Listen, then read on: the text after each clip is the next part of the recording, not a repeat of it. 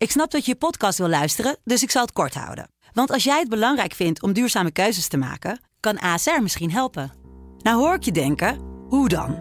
Nou, bijvoorbeeld bij het duurzaam herstellen van schade. Of de premies die we beleggen volgens ons duurzaam beleggingsbeleid. Dat bepaalt waar we wel en juist niet in investeren. Wil je meer weten over welke duurzame keuzes ASR maakt? Ga dan naar asr.nl slash duurzame keuzes. ASR doet het. Zo, dan kan je nu lekker naar je podcast luisteren. Dames en heren in de rechtbank.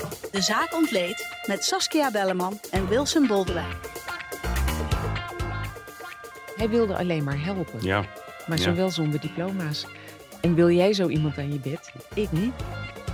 Een podcast van De Telegraaf. Ja, dat zijn wel allemaal dingen waardoor je denkt, verdorie. jeetje Mina, ik word er bijna stil van. Saskia, welkom. Dankjewel. We gaan een eh, zaak bespreken die ons terugvoert naar de coronapandemie, maart 2020. De ziekenhuizen in Nederland die liggen overvol met coronapatiënten en overal zijn er handjes tekort. En ook geldt dat voor het Jeroen Bos ziekenhuis in Den Bosch. En zo lukt het Leroy S. om zonder diploma aan de slag te gaan als verpleegkundige met alle gevolgen van dien. Daar gaan we het straks over hebben. Eerst moeten wij eh, toch echt een aantal belangrijke nieuwsfeiten met elkaar doornemen. Kroongetuige Nabil B. Zit zonder advocaat.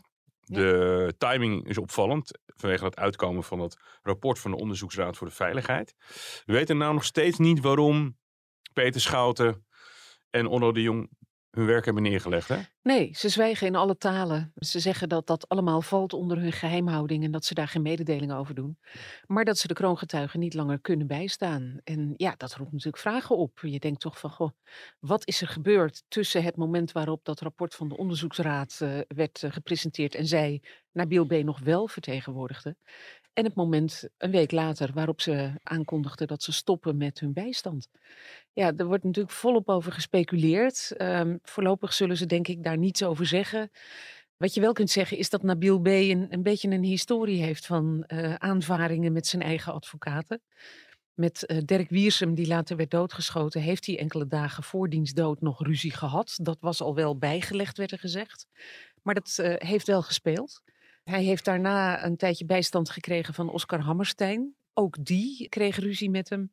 Er is zelfs een, een tuchtprocedure gaan lopen tegen Oscar Hammerstein, die ook zijn geheimhoudingsplicht zou hebben geschonden. Ik zeg ook, maar hij heeft zijn geheimhoudingsplicht geschonden. Is daarvoor geschrapt van het tableau. Die mag zich dus niet meer advocaat noemen. En ook met Bart Stapert, eh, die is overgestapt naar de rechterlijke macht, heeft hij een aanvaring gehad. En ook daar heeft hij besloten een tuchtprocedure aan te spannen. Dus ja, er is wel continu gedoe Ja. geweest. Ehm, het is niet de makkelijkste man, denk ik, om mee te werken. Aan de andere kant kun je ook zeggen, ja, het is wel een man die vreselijk zwaar onder druk staat. Het is een hele unieke situatie. Het is echt een unieke situatie. Ja. Ja, waarom gaan die twee advocaten dan wel diezelfde dag bij Galit en Sophie zitten? Ja. Is dat een soort van... eh, Heb ik ze ook gevraagd. Ik zei van, als jullie nou niks kunnen zeggen, waarom ga je daar dan zitten? Ja, was hun antwoord, omdat Galit en Sofie ook andere vragen hebben. Maar uiteindelijk kwam het natuurlijk vooral iedere keer neer op die ene vraag. Ja, koek, koek. Waarom, Waarom waarom, waarom, zou, nodigen ze je uit? Niet omdat ze andere vragen hebben hoor. Nee, er zijn voor de vorm natuurlijk wel een paar andere vragen gesteld. Maar ja, nee, het ging natuurlijk om die ene vraag. En daar hebben ze geen antwoord op gegeven. Dus ja, ik zou zeggen, ga er dan niet zitten. Zal dit voor altijd een geheim blijven of gaat het een keertje lekker, denk jij? Dat gaat vast een keer lekken. Eh, alles wat geheim moet blijven, heeft de gewoonte om ooit een keer uit te lekken. Ja. Dus we gaan het een keer horen, maar ja, nu nog even niet. We zitten nu alleen in een rare situatie dat Nabil B. hele ingewikkelde vragen moet beantwoorden zonder rechtsbijstand. En dat ging meteen eigenlijk al mis Ja. op de dag van de aankondiging van het vertrek van het duo. Ja, dat was eh, de dag waarop hij als eh, getuige zou worden gehoord in de zaak van eh Said Razouki, de, de medeverdachte van Ridouan Taghi, zijn vermeende rechterhand. En dat, dat liep dus mis. De advocaten van Said Razouki zeiden al van ja, dit wordt een hele lastige. Want hè, straks gaat misschien de rechtbank wel minder waarde hechten aan wat hij heeft gezegd zonder rechtsbijstand. Dan aan wat hij heeft gezegd toen hij nog wel rechtsbijstand had. Nou, bleek eigenlijk al meteen bij de eerste de beste vraag een probleem op te leveren. Daar wilde Nabil B. geen antwoord op geven. Dat hoefde hij niet volgens de rechtbank. Dus zowel de rechtbank als de officier gingen af en toe op de, op de stoel zitten van eh, de advocaat van Nabil B. om hem toch enigszins in bescherming te nemen. Ja, En ja, toen hebben de advocaten van Said Razouki gezegd: oké, dit heeft verder geen zin meer. En die hebben het uh, getuigenverhoor afgebroken. Maar goed, ja, we zitten aan het eind van het proces. Uh, de, de verwachte uitspraak is zo rond oktober. We moeten nog wel repliek en dupliek krijgen. Dat is het uh, zeg maar reageren van de advocaten op het OM en daarna weer het OM op de advocaten. En ja, dan kunnen er nog vragen worden gesteld of vragen reizen die uh, de kroongetuige zou moeten kunnen beantwoorden. En dat, uh, dat doet hij niet meer. Ja. Althans, daar ziet het nu naar uit. En de vraag is eventjes of hij de rest van het proces wel zonder rechtsbijstand kan. Ja, de hele kroongetuigenregeling uh, is aan een grondige herziening uh, nodig. Ja. En uh, deze zaak is daar wel een mooi voorbeeld. Een mooi, een mooi voorbeeld van. Ja. Er wacht ons nog veel vuurwerk in de toekomst. Dan gaan we weer even terug naar het voetbalveld. Dat zeg ik omdat wij laatst die aflevering hebben gehad uh, over de zaak Promes. Ja, dit speelde zich af in het verkeer maandag bij de rechtbank in Haarlem. De zaak tegen profvoetballer Rai Vloed.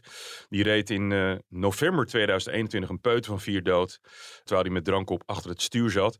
Hij reed ja, ik las op Twitter iets rond de 200 km per uur, Saskia. Ja, 203 en kilometer om precies te zijn, dat is vastgesteld. Ja. De auto van in de peuter zat met zijn ouders, die, die reed uh, nou ja, daar uiteraard voor. En daar ja. is hij opgeknald. Ja. Een hele, hele trieste zaak. Ja, dat mag je wel zeggen, ja. Het is echt... Uh, alle betrokkenen, zowel de ouders van de twee kinderen... als Rai Vloed en de, de vriend die naast hem zat... kunnen zich niets meer van die klap herinneren. Die is zo enorm hard geweest dat ja, eigenlijk iedereen... Dat is uit het geheugen van iedereen verdwenen. Maar natuurlijk wel wat er daarna gebeurde. Ja, daarna bleek uh, Gio, uh, het vierjarige jongetje, zoontje van Sanne en Stefan Roos uit Zoetermeer, voorover te hangen in zijn stoeltje en te zijn overleden. En zijn zusje Vee van één jaar, die zat naast hem en die mankeerde niks. Ja, eigenlijk alle andere volwassenen zijn ook gewond geraakt tijdens het ongeluk, inclusief Rai Vloed en zijn vriend. Dit is een drama geweest, dat mag je wel zeggen. Ja, ik las nog een, een kleine discussie op Twitter. Dat was Thijs Zeeman, collega-verslaggever, die had het erover dat die advocaat van Rijvloed begon over... Weet u zeker dat het kind in de veiligheidsgordels ja. zat en dat de moeder het zo kwaad kreeg? Nou, die is uh, inderdaad even de zaal uitgelopen toen. Ja, aan de andere kant, het is voor een jurist natuurlijk niet zo gek om te kijken wat is nou precies het kausaal verband tussen die klap en de dood van het jongetje. Dat maakt natuurlijk voor Rai Vloed een enorm verschil. Ja. Dus ja, het is pijnlijk en het is heel akelig om dat te horen. Er is, um, ja, zegt de, advocaat van Rijvloed, geen aanwijzing dat het jongetje andere verwondingen had dan alleen aan het hoofd. En normaal, als iemand vol uh, in de riemen klapt, ja, dan heb je overal blauwe plekken en striemen en zo. En die had hij dus niet. Dus dat hij de vraag opwierp, is niet zo gek. Ik snap wel dat dat voor de moeder echt uh, knalhard aankwam. En ook wel tot veel onbegrip leidde op Twitter. Maar dat een advocaat de vraag opwerpt: is er een kausaal verband tussen de dood van het jongetje en die klap? Of kan het misschien zijn dat hij het had kunnen overleven als hij in de riemen heeft, uh, had gezeten? Is niet zo raar, dat moet ik toch even zeggen. Wat altijd heel vervelend is, en dat is een understatement van mijn kant, is dat bij verkeersongelukken met dodelijke afloop ook Rijvloed niet de intentie had om iemand dood te maken. Nee. Die zat gewoon in zijn eigen universum. Ja. Jong, veel testosteron bij wijze van spreken. Je ziet ja. geen gevaar. Overmoed, het kan allemaal, drank. overmoed, ja. noem het maar zo. Ja. Maar deze tragische afloop. En het is altijd heel moeilijk voor een rechter om hier een soort van balans in te vinden, lijkt me. Ja, wat hem wel in het uh, nadeel van Rai Vloed spreekt, is dat hij er in eerste instantie over gelogen heeft. Hij heeft in eerste instantie gezegd dat hij niet achter het stuur zat. En hij ontkende ook aanvankelijk dat hij uh, te veel gedronken had. Ja, en toen later onomstotelijk bleek dat hij wel degelijk degene was die achter het stuur had gezeten. En ook dat hij twee keer de maximaal toegestane hoeveelheid alcohol in zijn bloed had. Ja, toen was er geen ontkennen meer aan en heeft hij het moeten toegeven. Maar dat is natuurlijk wel, dat komt niet goed over. Dat nee. je niet meteen uh, gewoon zegt van, ik, ik vind dit verschrikkelijk, ik zat achter het stuur, ik heb gewoon niet opgelet. Vluchtgedrag. Ja, ja, en misschien Letterlijk. ook wel. Kijk, hij zei zelf: ik verkeerde in een shocktoestand. Uh, Zo'n klap doet iets met een mens. Uh, ja, daar kan ik me ook van alles bij voorstellen. Maar dan moet je dat misverstand wel heel snel uit de weg ruimen. En dat heeft hij niet meteen gedaan. Er is ook uitspraak geweest in de zaak tegen kinderoppas Nancy D. Die samen met haar uh, vriend Peter S. hele bizarre seksuele fantasieën losliet op kinderen waar zij de oppasser van was. Ja. ze hebben dezelfde straf gekregen, 12 jaar alles was bewezen. waarom dan toch een lagere straf dan de 15 jaar die het OM eiste? Ja, dat heeft toch te maken met het feit dat het voor allebei de eerste keer is. Het is niet zo dat ze allebei een, uh, een, een strafblad vol met zedenfeiten hebben. En ook dat ze beide verminderd toerekeningsvatbaar uh, zijn, volgens de deskundigen. En er is nog wel een klein verschil in wat ze opgelegd hebben gekregen. Want Peter S. heeft TBS met dwangverpleging opgelegd gekregen, omdat hij toch ja, leidt aan een perverse stoornis en ook een pedofiele stoornis. En ja, de rechtbank zei, hij heeft bloed geroken. Uh, wij achten de kans op herhaling vrij groot. Dus... Leg nog eens heel even uit wat dan het verschil is. TBS met dwangverpleging? TBS met dwangverpleging betekent gewoon dat je naar een TBS-kliniek gaat. Dat je in een besloten, gesloten setting, je kan dus niet uit, wordt behandeld voor die stoornissen. En zo'n TBS-behandeling kan net zo lang duren als nodig is om ervoor te zorgen dat jij niet meer toegeeft aan dat soort uh, drang. Ja, dat kan voor de een na zeven of acht jaar het geval zijn, maar dat kan ook, als je pech hebt, uh, levenslang duren. Kijk, TBS is in principe wel gericht op een terugkeer in de samenleving. Daar is de behandeling op gericht, maar dan wel zonder gevaar voor die samenleving. En zolang dat gevaar er is, zullen mensen in behandeling blijven in die TBS-kliniek. Nancy D. kreeg geen TBS met dwangverpleging. Nou, dat riep wat vragen op, want dat was wel geëist door het Openbaar Ministerie. Maar de deskundigen hadden eerder al gezegd van, ja, wij weten eigenlijk niet of dat een geschikte behandeling voor haar is. We hebben namelijk alleen maar een risicotaxatie-instrument dat is afgestemd op mannelijke plegers van zedenfeiten. Er zijn namelijk niet zo heel veel vrouwen die zedenfeiten nee. zelf plegen. Ze zijn vaak wel betrokken hè, in de rol van facilitator, maar niet als pleger. En dat uh, was in Nancy D's geval wel zo. Dus zij heeft geen TBS opgelegd gekregen, maar een ander soort maatregel. Een, ja, een hele mond vol. Vrijheidsbeperkende en gedragsbeïnvloedende maatregel. Die komt erop neer dat de rechter, als zij haar celstraf eenmaal heeft uitgezeten, kan kijken van nou, hoe staat ze ervoor? Wat heeft ze nodig? En ja, zo'n intensieve begeleiding die zij dan opgelegd kan krijgen en behandeling kan ertoe leiden dat dat ook heel veel jaren gaat duren. Maar, zegt de rechtbank ook, het gevaar voor herhaling zien we bij Nancy D. gewoon wat minder. Ja, zij is natuurlijk heel erg gemanipuleerd. Hè? Precies, door, uh, ja. door, uh, door Peter vooral, S. Ze is vooral waarschijnlijk heel erg verliefd geweest. ja, exact. En ze wilden hem niet verliezen. En ja, de rechtbank zegt, de kans dat zij opnieuw in zo'n toxische relatie terecht zal komen als die met Peter S. is niet zo heel groot. Nee, Vandaar nee. dat verschil.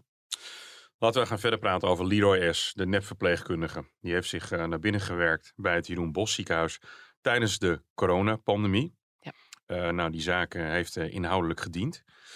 Leroy S., nepverpleegkundige. We hebben eerder een podcast gehad over mensen die zich voordoen als medicus, Ja. arts. Ja, Rahit A. was dat. Ja, ja, ja. kunnen mensen terugluisteren eventueel. Levensgevaarlijk. Die heeft ook echt van allerlei middelen toegediend. Ja. Waarvan hij totaal niet wist wat het effect was of wat de dosering was. Ja, en daar staat ook vast dat er sprake is geweest van schadelijke effecten. Ja. Ja.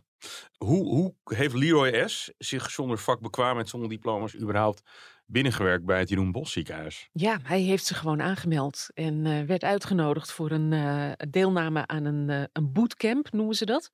Dat komt erop neer dat je allemaal verschillende proeven van bekwaamheid moet afleggen, eh, die, die elkaar opvolgen. En daar heeft hij op de een of andere manier eh, heeft hij het er heel goed van afgebracht. En dat had alles te maken met het feit dat hij wel ervaring had eh, op EHBO-gebied. Hij, hij deed heel vaak EHBO op evenementen, heeft daar heel veel zaken geleerd. En hij heeft ook eh, ooit een, uh, ja, hoe moet ik het zeggen, hij is in opleiding geweest uh, als doktersassistent. Dat heeft hij niet afgemaakt, omdat hij zei dat was te veel baliewerk en te weinig gewoon echt zorgen voor mensen. Dus daar ben ik mee gestopt. Maar het heeft hem waarschijnlijk wel genoeg bekwaamheden opgeleverd om mensen een rad voor ogen te draaien. Dus hij heeft die, die bootcamp met zoveel succes afgelegd dat iedereen dacht van nou, gouden jongen, die halen we binnen en uh, die kan meteen aan het werk. Sterker nog, hij heeft zelfs nog een tijdje les gegeven aan gediplomeerde verpleegkundigen in het gebruik van bepaalde medische apparatuur die hij wel kon bedienen en die verpleegkundigen nog niet. Dus ja, het geeft wel iets aan over ja, het feit dat hij wel iets kon. Het was Ja. niet helemaal een, eh, een nitwit die nog geen injectie kon plaatsen. Wat zonde eigenlijk dat iemand met zo'n wens en zo'n wil het niet op de normale route heeft. Niet het de discipline heeft gehad voor een normale route. Dat was eigenlijk mijn gedachte ook. Als deze jongen gewoon die HBO-opleiding die hij zei te hebben Ja. afgelegd, gewoon was gaan volgen. De HWOV. Ja, dan was hij waarschijnlijk een dijk van een verpleegkundige geworden. Maar ja, door de kluit te belazeren is, is het maar de vraag of hij dat ooit nog kan doen. Kwam je ook echt op de corona-afdeling te werken? Jazeker, daar heeft hij ook op gewerkt. En daar viel collega's wel op dat hij een merkwaardige volgorde had van beschermende kleding aantrekken. Dus dat, dat vonden ze wel een beetje gek. Maar dat deed niet meteen alarmbellen afgaan, omdat hij ja, toch wel vrij veel ervaring leek te hebben. En hij werd iedere keer op andere afdelingen ingezet. Hè? Dus eh, zeg maar, het moment waarop Ja. hij echt door de mand had kunnen vallen, was nog niet aanwezig. En ja, hij liep op een gegeven moment eh, met een, eh, een eh, pasje rond van een verpleegkundige vier. Ja. Ja, hij zegt zelf, ik heb helemaal niet gezien wat erop stond. Maar hij stuurde er wel heel trots een foto van naar zijn ex. Dus ja, zei de rechtbank, hoe kan je dat nou niet gezien hebben als je er wel een foto van maakt? Ja, zei hij, die foto heb ik gemaakt tijdens het lopen. Ik heb helemaal niet gezien wat erop stond. Nee. Ik heb alleen geschreven van, goh, ik heb zomaar toegang tot alle afdelingen. En dat had hij inderdaad ook. Ja. Och, ik, ik, ben- ik word er bijna stil van. Dat je denkt van, jeetje mina, het gaat toch om leven en dood in een ziekenhuis. Want wat is de tijdlijn? Hoe lang heeft hij daar nou gewerkt? Niet zo heel lang. Het is een week, anderhalve week geweest ongeveer. Hij heeft tegen het Jeroen Bos ziekenhuis gezegd van ik heb mijn diploma wel, maar ik heb het niet meteen meegenomen. Dat hè, was ik even vergeten, ik moet het even opzoeken. En ze vroegen hem ook naar zijn registratie in het BIG-register, Ja. waar, waar medici in eh, ingeschreven staan. Ja, dat is toch een soort kwaliteitsgarantie. En daarvan zei hij van ja, het klopt wel dat ik nog niet in dat register sta, want mijn aanvraag loopt nog. Ja. Nou, vervolgens is dat Jeroen Bos ziekenhuis natuurlijk eh, gaan kijken van klopt dat? Hè? Ligt er een aanvraag voor die registratie? Dat bleek niet waar te zijn. En ze drongen ook een aantal malen aan op van joh, kom nou eens over de brug met je diploma. En dat gebeurde maar niet. Ja, en toen is na een week, anderhalve week gezegd van sorry jongen, maar eh, jij hebt nog steeds je diploma niet overlegd. Wij denken eigenlijk dat je dat niet eens hebt. En eh, ja, toen is hij vervolgens meteen de laan uitgestuurd. En daarna is er aangifte gedaan door het Ja. ziekenhuis? Ja. Ja. Ja, Jeroen Bos ziekenhuis zegt van hij heeft gewoon misbruik gemaakt van de enorme nood die we hadden en de enorme behoefte aan handjes aan het bed. Wij kregen toch heel sterk de indruk van hem dat hij ervaring had en dat hij, eh, dat hij gediplomeerd was. Ja, en toen ons eh, na een week aandringen op dat diploma inleveren bleek dat dat niet zo was, hebben we ook meteen maatregelen genomen. Ja, en of hij in die week, anderhalve week, schade heeft aangericht, dat bleek eigenlijk niet meer goed na te gaan. Nee, Ehm, want eh, er zijn natuurlijk coronapatiënten eh, helemaal in die periode. ja. Het is voor het hele vaccinatietijdperk, et cetera. Nou, die waren natuurlijk extreem kwetsbaar. Ja. Hè? Die balanceerden vaak op het randje van leven en dood. Ja. En het Jeroen Bos ziekenhuis zegt dat daar geen schade is aangericht. Ehm, ja, dat kunnen we niet helemaal meer nagaan. Want het ziekenhuis heeft ook met een beroep op de privacy geweigerd om de patiëntendossiers eh, te overhandigen aan het Openbaar Ministerie. Dus er is eigenlijk niet meer precies na te gaan wat Leroy S. nou wel en niet heeft gedaan. Ja, Hij werd vervolgd voor een poging tot zware mishandeling. Nou, zijn advocaat eh, zei van dat is schromelijk overdreven. Het is enorm opgeblazen. Er is helemaal geen bewijs voor dat hij heeft geprobeerd mensen zwaar te mishandelen. Of dat hij daadwerkelijk schade heeft aangericht. Hij deed het ook niet met die intentie. Hij wilde alleen maar helpen. ja, ja. Ja, maar Ja. zowel zonder diploma's. En wil jij zo iemand aan je bed? Ik niet. Nee, een beetje een zijpaadje. Ik kan me heel goed voorstellen dat er patiënten zijn die overleden zijn en dat die nabestaanden, dat Jeroen Bos ziekenhuis nog eventueel civiel gaan proberen aan te klagen. Nou, dat zou zomaar kunnen. Ja, dan moet je natuurlijk wel weten dat dat heeft gespeeld hè, bij Ja. jouw familielid. Maar ik zou me kunnen voorstellen dat naar aanleiding van die rechtszaak mensen zich toch ja, een beetje achter de oren zijn gaan krabben en hebben gedacht, eh, heeft die man ook iets gedaan bij mijn geliefde? En is dat misschien het setje geweest dat er anders niet zou zijn geweest? Ik zou me dat kunnen voorstellen, maar daar is in het kader van de strafzaak verder niets duidelijk over geworden. Wie, wie zijn er gehoord in de, in de zaak? Getuigen, want hij had collega's. Ja. De rechter wil natuurlijk weten van wat viel jullie nou wel of niet op aan, aan hem. En een van de dingen die eh, gezegd is dat hij rare fouten maakte in de omkleedprocedure. Ja, dat klopt. Ja, en daar viel eigenlijk zijn onervarenheid eh, wel door op.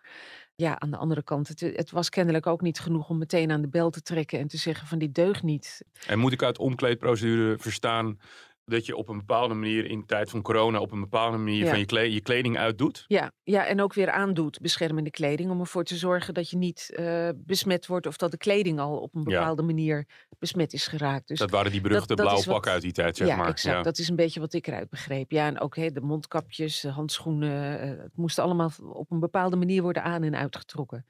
Nou, daar maakte hij fouten in. Ja, en wat ook een keer is gebeurd, is dat hij op een gegeven moment rondliep in het eh, verpleegkundige uniform van mensen die op de intensive care werken. En hij zei van, ja, ik, dat- kwam gewoon uit de automaat. Ik, ik begreep dat het zo is dat je op een gegeven moment je naam invoert in een automaat en dat er dan een uniform uitrolt. Oké. En, en dat gebeurt dan op basis van informatie die is doorgegeven over jouw eh, kennis en kunde. En dat daar dan vervolgens een uniform uitrolt dat je aantrekt. En dat was een rood-wit uniform.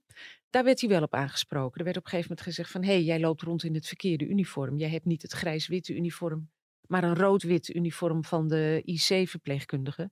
En dat klopt niet. En ja, hij hield zich van de domme, had zoiets van... ja, dat is wat er uit die automaat kwam. En Ja. mag toch aannemen dat zij wel weten wat ze aan me geven.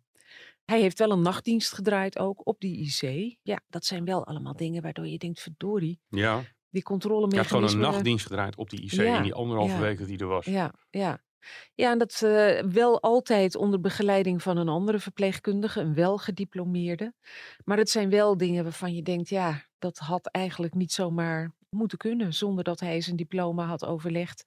Kennelijk was de nood zo hoog dat die controlemechanismen niet helemaal goed Ja, meer werkten. En de nood was ook natuurlijk hoog. Ja. Eh, Jij hebt Leroy S gezien. Wat voor man zat daar?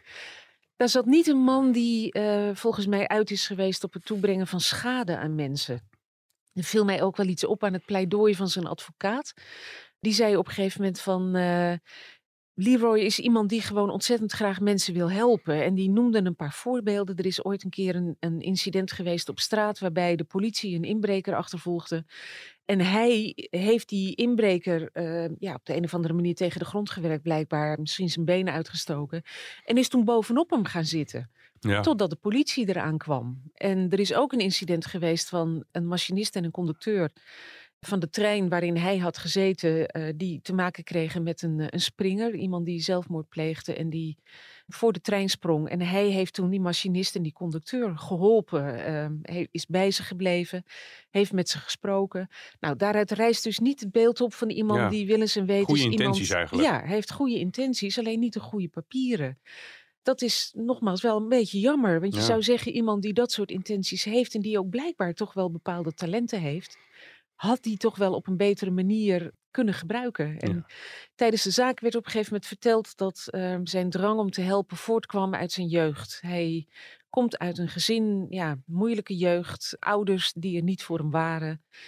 Hij heeft altijd heel erg de drang gevoeld om diploma's te halen en te laten zien dat hij iets kon Ja. wat de andere leden in zijn gezin nooit eh, is gelukt. Eh, alleen het trieste van het verhaal is dat het hem ook niet is gelukt. Wat is hem uiteindelijk wel gelukt? Wat, wat was zijn beroep? Eh, Ja, hij heeft in ieder geval met goed gevolg een eh, EHBO-cursus gevolgd en is jarenlang bij allerlei evenementen ingezet als EHBO'er. En dat heeft hij kennelijk heel goed gedaan. Daar heeft hij zijn skills ook opgedaan, denk Ja. ik.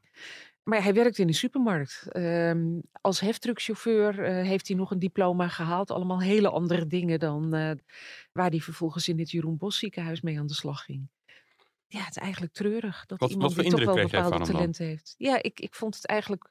Hij kwam niet onsympathiek over. Hij kwam over als iemand die toch heel erg graag zoiets wilde doen. Die mensen wilde helpen. Ja, alleen ook wel, dat zei hij ook wel van zichzelf. Ik heb een te grote bek gehad. En Ja. ik, ik heb me groter voorgedaan dan ik was. Ja, en dat klopt. Hij was heel schuldbewust eigenlijk. Ja, tot op zekere hoogte. Ja. Hij was tot op zekere hoogte inderdaad wel schuldbewust. Maar ja, het heeft hem er niet van weerhouden om zoiets te doen. En het gevaar voor herhaling wordt toch ook wel gezien.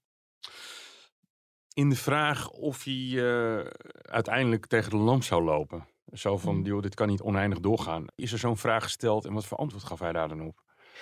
Nou, eigenlijk is dat er niet heel goed uitgekomen. Want je zou zeggen van ja, hij kon ook zelf weten dat vroeger of later er een moment zou komen waarop mensen zouden denken: ho even, als gediplomeerd verpleegkundige moet je dat echt wel kunnen of weten. En ja, dat moment eh, is niet aangebroken omdat hij er gewoon tekort was. Ja. Maar dat zou natuurlijk een keer gebeurd zijn. Dat kwam er niet helemaal uit. Of hij zelf niet het idee had van dat kan maar een tijdje goed gaan.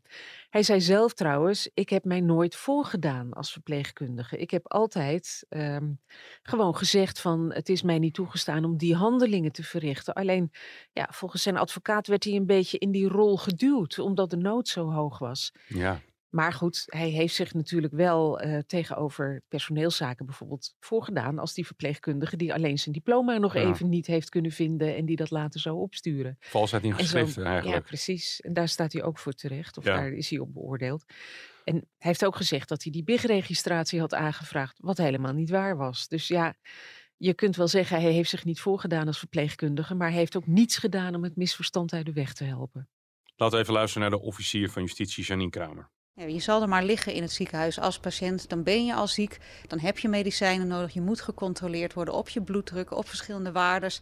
En dan wil je dat dat door een bevoegd iemand gebeurt en niet iemand die nou ja, om nou, onmetelijke risico's wellicht heeft genomen. En daarom verdenken wij hem ook van poging zware mishandeling met voorbedachte raad door zich op deze manier voor te doen gedurende die weken bij deze patiënten. Er waren überhaupt helemaal geen familieleden van mensen uit die tijd? Was dat echt helemaal... Nee. Nee.